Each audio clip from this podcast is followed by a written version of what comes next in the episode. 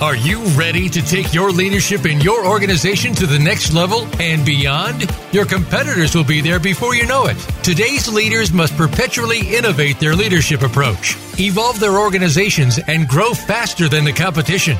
Welcome to Innovating Leadership, co creating our future with Maureen Metcalf. In the next hour, you'll meet innovative leaders who have become successful at the helm of some of the most respected organizations in the world, and you can become the next big success story. Now, here is your host, Maureen Metcalf. Welcome to Innovating Leadership, Co Creating Our Future. Today, we're talking about thriving during a crisis perspectives from a successful Middle East businesswoman. So, with us on the show today is Aline Kamakian. Aline began her career as an insurance broker at the age of 18 to put herself through college.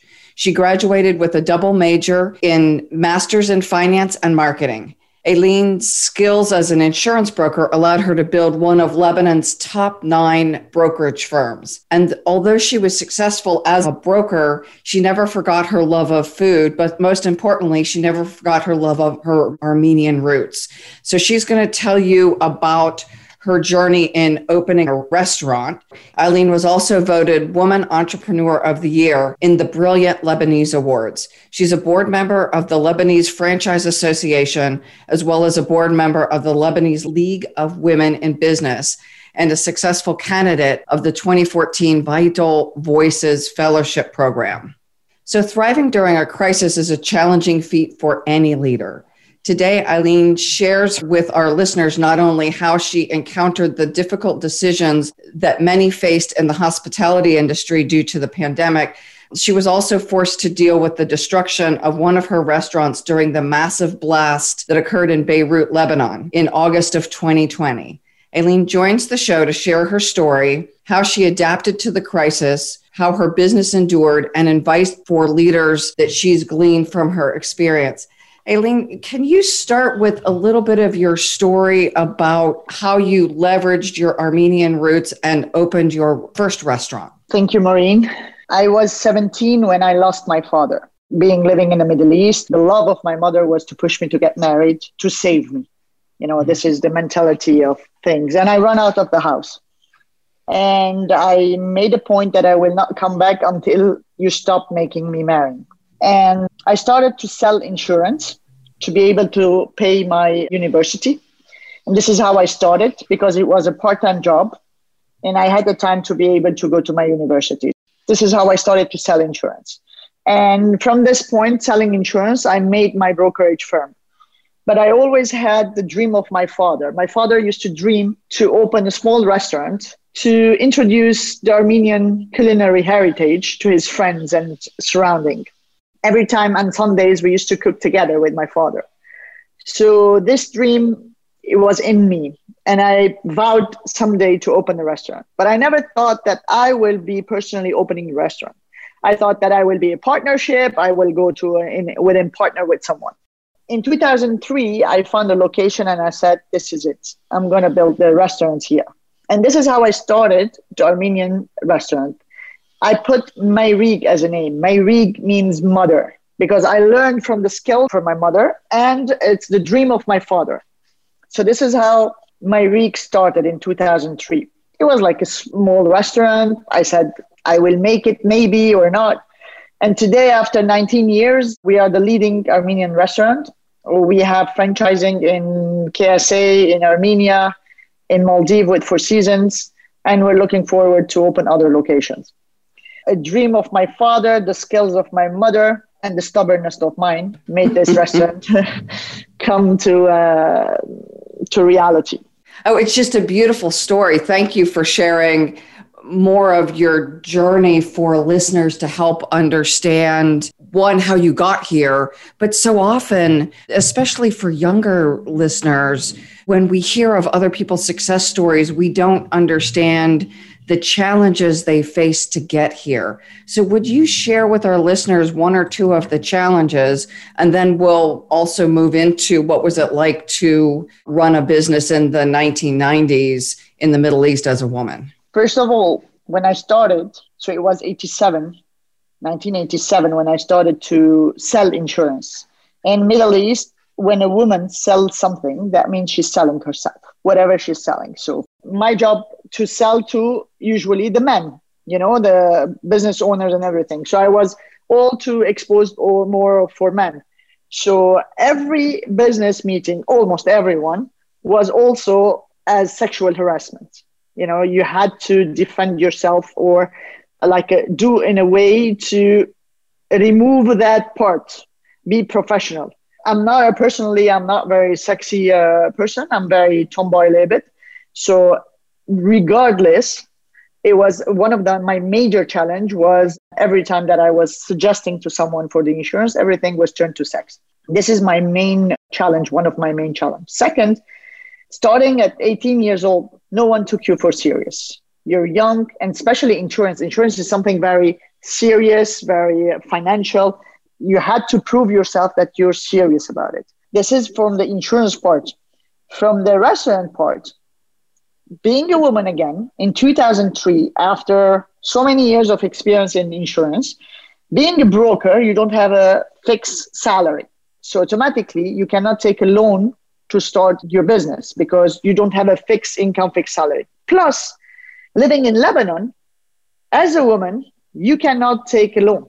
You have to either your father or your husband or your brother sign your loans. Otherwise, you as a woman, you don't exist. So to be able to do that, since my father was was not here, I'm not married. My brother was not in Lebanon.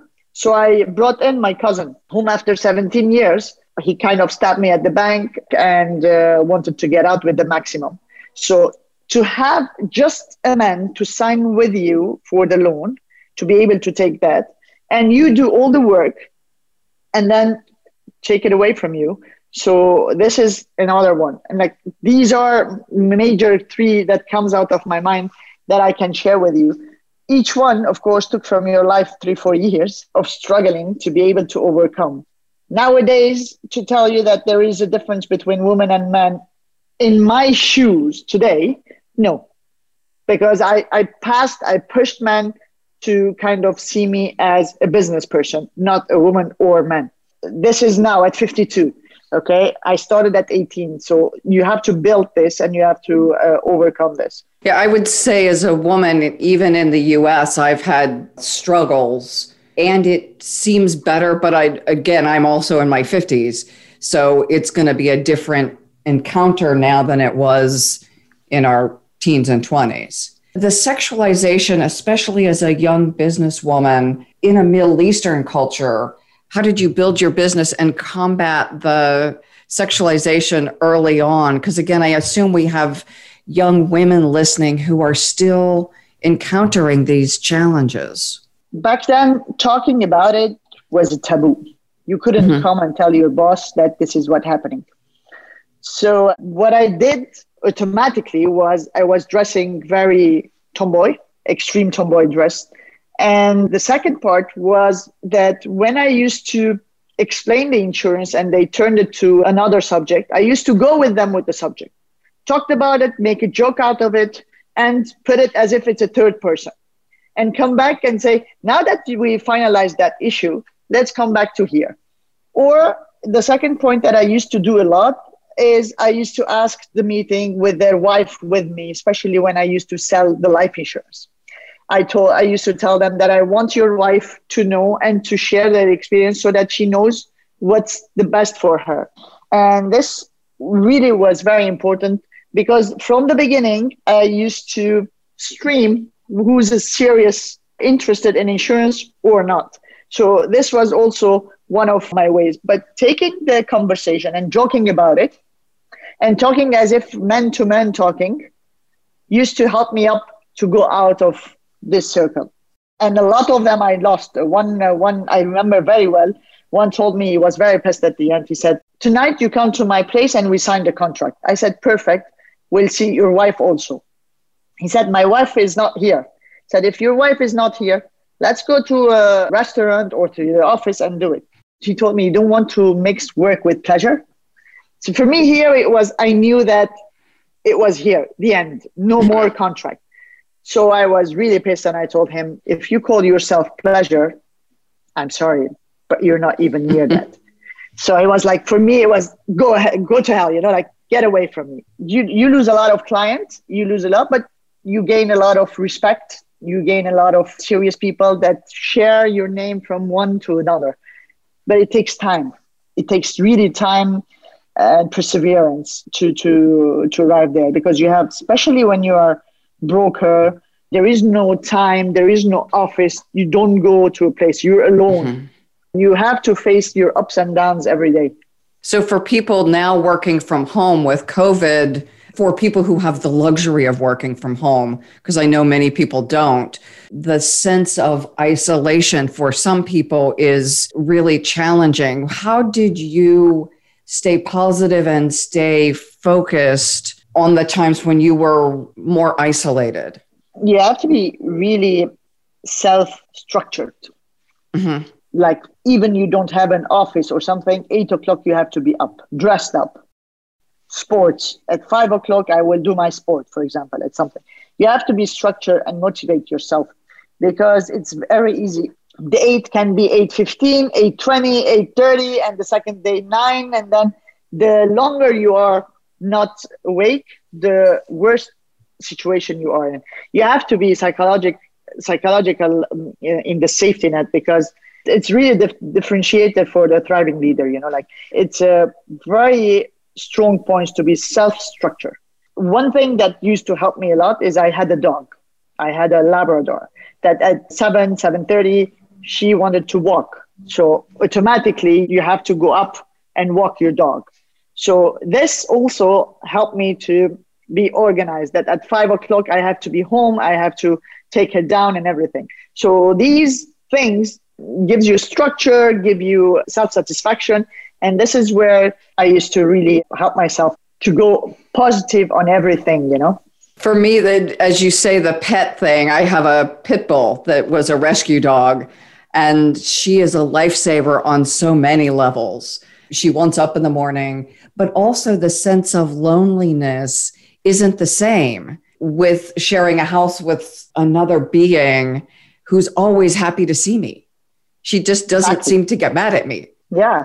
You're happy, she's happy. You're crying, she comes and, uh, you know, it's very important. You know, playing with a, a pet, cuddling the pet is like taking out of you. The negativity goes out of you.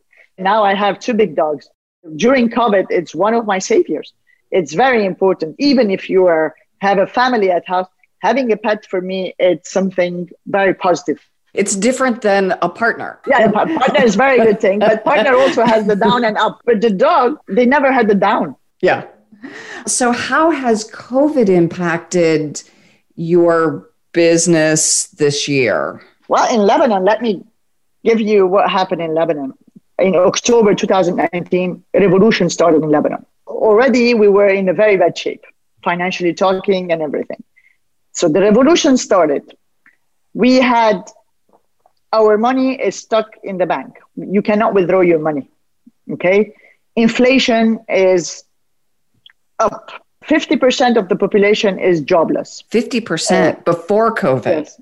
Before wow. COVID, because the revolution, when the revolution started and the banks closed, so a lot of companies closed. You cannot send money outside. You cannot import stuff. Lebanon is basically an importer company. You don't have anything the industry inside Lebanon is a, a continuing a continuing industry. It's not a from scratch. Okay, so plastic is important, iron is important, glass is important, all the medicines are important. important. So all the country is made basically on tourism, services, and banking sector. Today, the banking sector is gone. So this was before COVID, and then COVID came in, so the industry was already shaking. What we've done is diminish the size and hold on your employees. Then the, when the COVID came and we closed uh, half of the time, especially uh, restaurant, we started to do delivery, home delivery. But in Lebanon, unfortunately, we don't have a clever government, which we don't even have a government right now. The COVID was something like at six o'clock, we close everything, not even delivery. 90% of the deliveries are at 8.30, 9 p.m. No one delivers home at 6.30 in the morning or in the, the afternoon. So you don't have this. So I create we created the frozen food. We started to do the distribution through the grab and go, through this mini markets and stuff. So we created this to be able to survive with the COVID. We created an app on the WhatsApp so we can deliver. You choose what you want and we can deliver. I started cooking from home and do an app from it and use my stuff or my restaurant accessory to show how you can use this thing with different recipes. So we started to do as everyone through Instagram, through Facebook. This is what we've done through that. And top of this, August 4 came in. I don't know, I'm sure you know about it.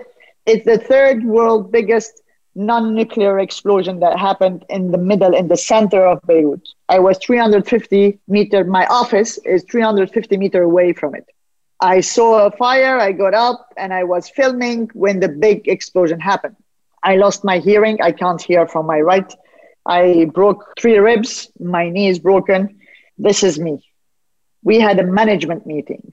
My whole management team is just all of them are uh, lost their senses I mean, my financial controller is one eye 100% blind, the second eye is he can see only 30%. My operation manager is deaf and he cannot move his right hand. My accountant is uh, he cannot move his hands. My assistant is uh, half paralyzed from the left side. I have an assistant manager who is half blind. I'm sorry to tell you all this. So when the bomb happened, I was with my management in the office. I was the only one who were the best of them. You know, I was better than them. So I had to do my first aid to my financial controller, carry him three floors down when you have all the debris, all the glasses, all the aluminum on the stairs. When I arrived down on the street and I saw the street, I, I, I thought there's an apocalypse happening. Everything was doomed, you know, like the trees were upside down, cars were upside down, half of the building down everybody is in blood everybody is running. There is no car to go to hospital you know. We are surrounded by major three hospitals. They were telling to each other that there is no more hospital everything was bombed. We didn't know what was happening. We didn't have the luxury or a second to ask ourselves what happened. We just run and try to save whoever was around you so i tried to save my five team from the management when i came down to the restaurant i had also there uh, wounded personnel and clientele. So we were 25 personnel to go to the hospitals. All the restaurant, office, and my house were gone. I am 54, 52 years old. I've worked all my life and I have nothing left. Nothing in three seconds. Everything is gone. On the spot, you cannot ask what happened. On the spot, all you can do is just to stay alive. You are uh, uh, think yourself in a big storm.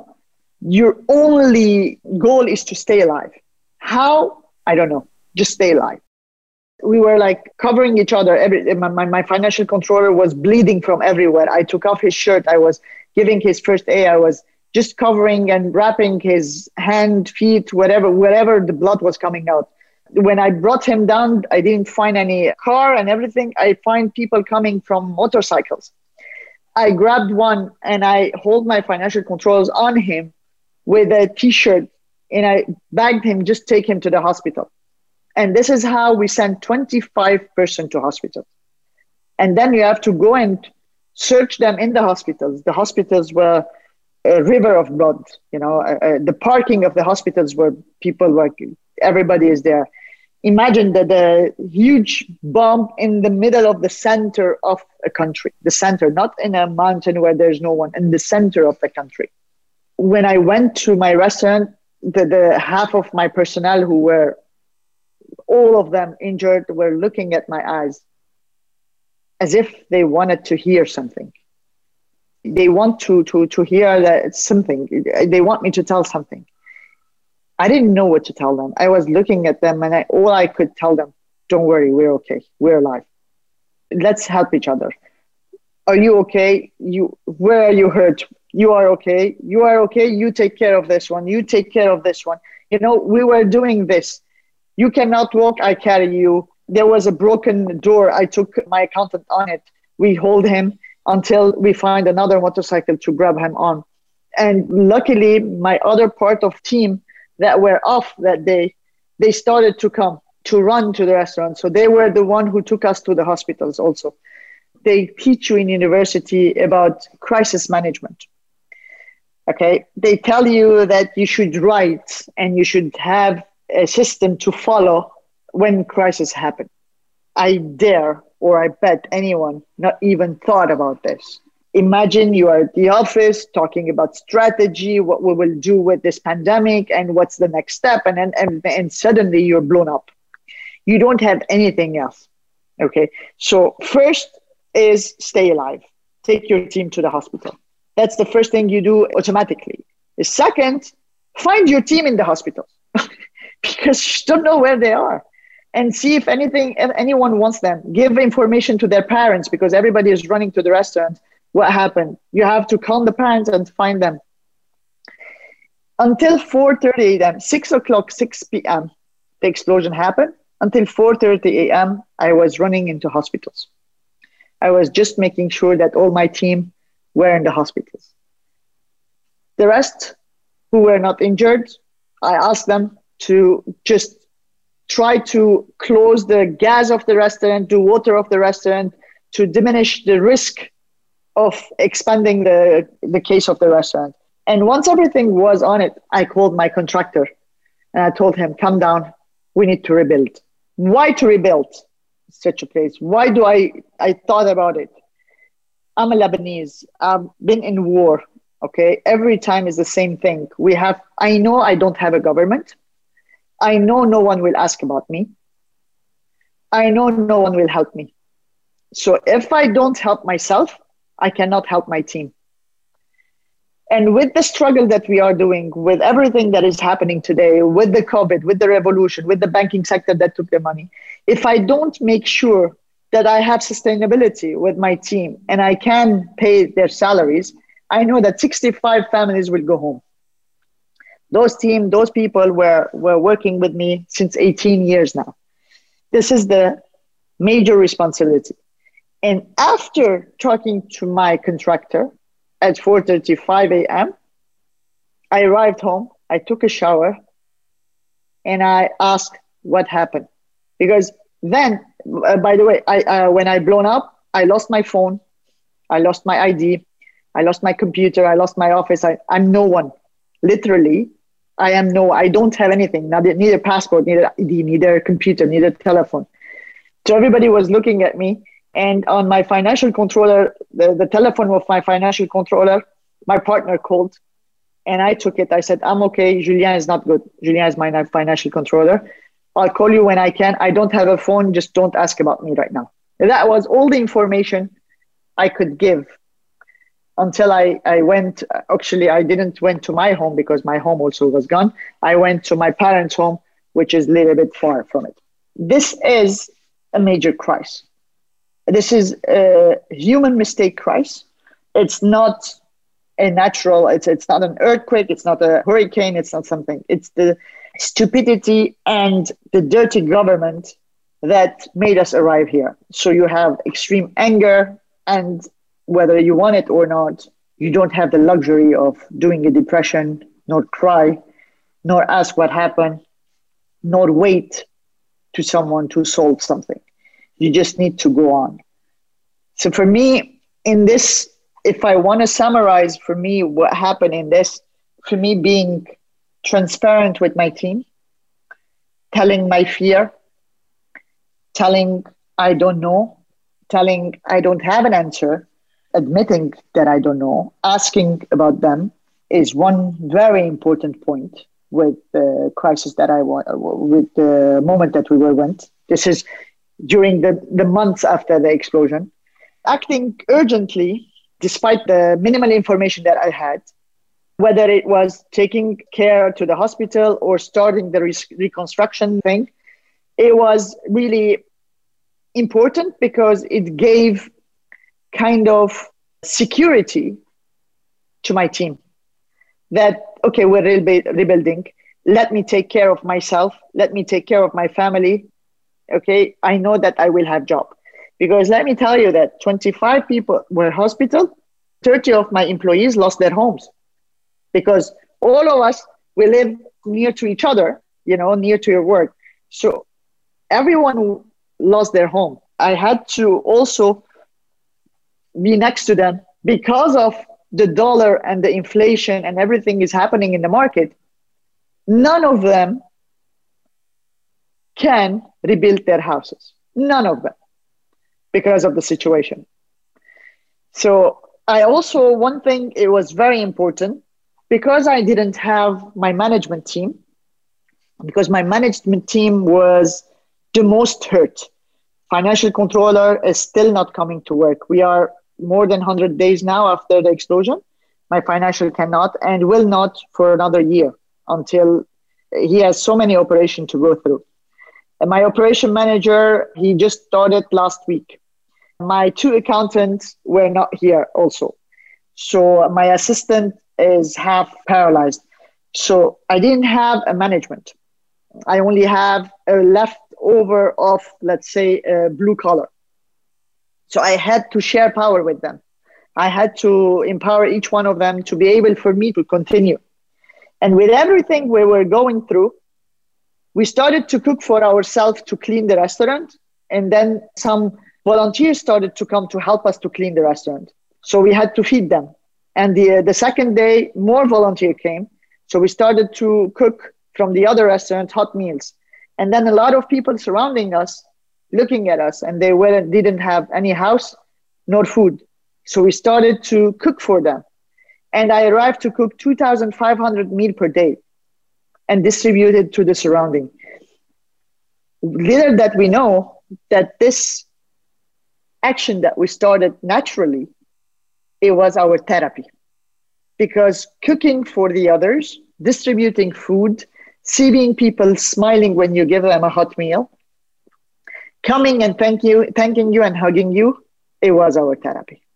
And working together, talking about it, crying, laughing, every time saying, You were here, I was there, no, you were here, you know, like this talk when you are in the group that everyone passed through it, you need to talk about it. You need to tell it. So this this also it was for us, it was another way of standing up, telling people that we are here. We are broken, we are wounded, we are hurt, but we are here for you. So we are here together. And I guess this also comes from your goals, your values. If you follow your values and you are still there, somehow, somewhere, it shows. I mean, like sharing the food, distributing the food, being together, keeping the culture, being for each other. For me, most important is my team. And as long as my team were okay, I'm okay. And everything that I've done, it was just to keep for them the dignity of salary and the dignity of having a work. Because nowadays here keeping a work is like as if you're like it's the only thing that is matters just to stay alive and keep your work. So you cannot anticipate this. You cannot prevent this you only can be res- responding or adapting or being flexible or just allow allow the adaptability allow allow yourself mistake allow yourself asking allow yourself asking for help. It's one of the most difficult thing to ask for help. I had people you know i'm i'm an angel investor basically. But today people are helping me with finance with everything. It was very difficult for me to accept but I couldn't not to accept because I cannot help my team if I don't help myself. If I don't allow these people to help me, I cannot be for my team. I, I, I cannot help them. So, how to remain resilient, flexible, in increasingly unstable, unpredictable times, I think this is this makes a difference. Sorry for I, I go I, I carry it emotionally, you know, like this is today the team and the first day that we opened we were the restaurant that was most hit most broken. After 30 days, we open only the terrace. You know, you have to do also. Uh, this is emergency. This is less emergency. This is you have to divide your uh, priorities. And I open only the terrace. And the first day I open, I personally cook and serve for my 25 team that wounded. And I told them that what we're doing today, it's for them, because of them, thanks to them, and everything. And it was for me the most valuable dinner that I ever had. People who lost their senses, who gave their everything to my to our restaurant. Unfortunately, we don't have a government. I don't know what to do with five major employees that are disabled. I cannot fire them. I have to pay their salaries. But as a business, I need also someone to help me to be able to have another financial controller because I need, um, I cannot work in a blind situation. I need to help myself to, to help my business to, to be able to sustain. Aline, thank you for sharing with our listeners and with me your heart wrenching story. We're going to go on break for just a second and we will be right back.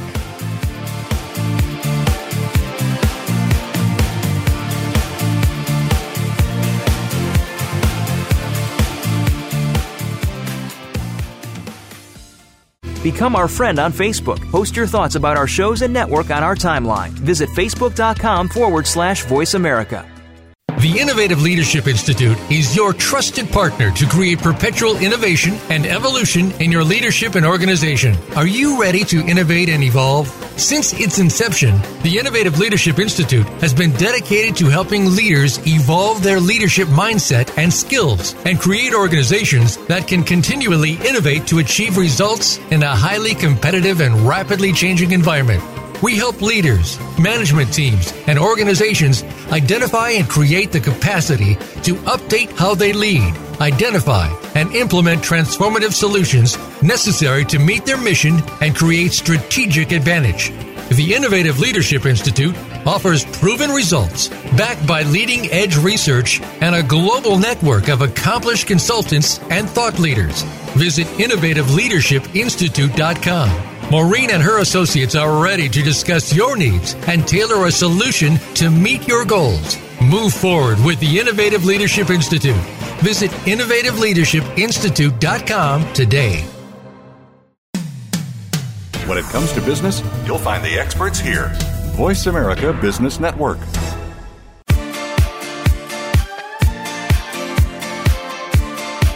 You are listening to Innovative Leadership, co creating our future. To reach Maureen Metcalf or her guest today, please call 1 866 472 5790. That's 1 866 472 5790. Or send an email to info at innovativeleadershipinstitute.com. Now, back to this week's program. Welcome back to Aline. And we are talking about the impact of the 2020 bombing in Lebanon on her business, on her life, on all of the people who work for her, and all of the people injured during this incredible crisis, uh, during this bombing, and the impact that has destroyed lives and livelihoods and families unnecessarily. So, Aline, what would you like our listeners to do after they listen to this show? First of all, I would like to tell my, if I may, life is too short. Enjoy and don't be don't be attached to materials. Because honestly speaking, we were lucky to be alive. We lost a lot of senses, but we are alive. And being surrounded by people who love each other helped us to be able to continue our lives. My friends created the crowdfunding, and this is what saved us the operation of the eyes, the apartments of the employees, the rebuilding of the restaurant is all through this crowdfunding. And today, I'm keeping five management, five managerial position that are they cannot do their jobs but I cannot, as a person, fire them. Although the company needs the job to work, with the hope that they will be better. But this is what I'm doing with the crowdfunding. You can share the crowdfunding, get Mayrig crowdfunding either on my Instagram, Aline Kamakian, or Mayrig Instagram, Insta at Mayrig. That you, you can find the crowdfunding for my Mayrig. If you can share, if you can share our story, maybe we can diminish the possibility of another corrupted government to do the same thing. Thank you. So, because I haven't done much with crowdfunding, is there a website someone would go to to donate? How does that work? Uh, yes, uh, there is a website, the crowdfunding. You can find Mayrig, and if you sh- if you type Mayrig, you can find it. I can send you the share also if you can put it on the podcast. It would be easier. Sure. So it is M A Y R I G. Okay. Yes. I will happily donate, and I trust that others will as well. Being urgently active about it would also say it was my friend's idea because they told me it's the only way we can help you. We are not in Lebanon. We cannot come and help you. We can create this fund. And it was the best thing they've done because in Lebanon, as I said, you can the, the banks are closed. You don't have cash. So unless you're transferring uh, fresh money, Mm-hmm. This is the only thing that you can withdraw. And this is how they help. And this is why I'm saying having friends, having suppliers that trust you is the most powerful tool that you have to survive. It's a again, I'm struggling for words, which is not typical of me. It's just heartbreaking that this would be preventable. And in the year 2020, when we're not supposed to have this kind of crisis when our governments are supposed to be competent and yet the breakdown whether it's self-serving politicians or corruption or poor systems. Listen i'm i'm a lebanese from armenian origin. We had the revolution the covid the explosion in lebanon and la- now lately we have the war on armenia Azerbaijan, Turkey, and everybody. I'm not understanding on the year 2020 where is our humanitarian, where is our humanity, where is our UN, where is our NATO, where is our government? How can you leave such countries to kill others? How can you leave such a corrupted country to explode in the middle of the uh, center of a country? I thought that when the genocide, the Armenian genocide happened in 1915, there was no internet, there was no TV, no one knew about it. And this is how the Turkish government uh, did it. Today, live, we're, we're watching on the internet and no one is saying a word, no one is moving. So, money, petrol, ego, I don't know what to say, but honestly, it's disgusting. I wish there was a call to action I could even clearly articulate other than support the precious humans who are impacted. And you're a beautiful role model of that. And I invite, ask, implore our listeners both to support you and to support each other. That we are all seeing epic breakdowns around us. We're seeing record rates of death by overdose, things that are preventable. It may not be preventable to, to die of cancer at this point, but it is preventable to have a bomb explode in the middle of a city. It's preventable to have people who are dying because they are not supported like you have supported your employees. With everything that's happened, you're just a beautiful role model for what's possible and what's required at this point in history. You know, we, we all have mothers. We are all mothers. We all have family. What I don't understand, this hatred, because my me myself, if I hate or I'm angry at or something, my energy is down. With love, with respect, I can do much more. So really, I'm like, I hope we just support each other and be there for each other. Nothing is worth it. Thank you. It is a beautiful call to action. And again, your example is is something to be lifted up and really shared and I will do my best to make that happen. Thank you for everything. Thank you for hosting me. Thank you for listening to me. You are giving us a chance so that our voice is heard. Because without you, our voice stays the same place and we cannot continue. It's thanks to you and people like you that I can continue. I really appreciate you sharing your story. And I would love to write about it because I want people not to do the same mistake. Sharing is diminishing the level of mistakes. For me, how, what I believe is that it's my duty to inform, my duty to share, and not to stay silent. I agree. Because there are all of the, I'm assuming, hundreds of thousands of personal stories, and there is a systemic issue that needs to be addressed. And to your point, the, the UN, the World Economic Forum, the World Health Organization, that, that we are not being anywhere near our best selves right now. Thank you very much. I really, really thank you. I thank really you. thank you. Take care. Listeners, thank you for joining us. As you are facing changes in your world, we encourage you to think about listening listening to our people, not as a to do list item, but truly being present. Folks are trying to hold it together, and sometimes they're not doing so well. And we as leaders will have an opportunity to support our people in the ways that we don't typically. So, thank you for listening. We encourage your feedback. Connect with me on LinkedIn as Maureen Metcalf or the Innovative Leadership Institute like us on iTunes or Voice America. And you can also email me at info at innovateleader.com. I welcome your suggestions and your input. Thank you for listening, and please listen again soon.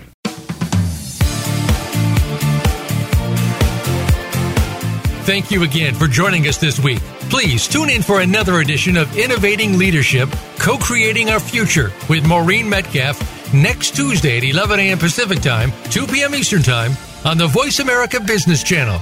We hope you'll join us then and have a great week.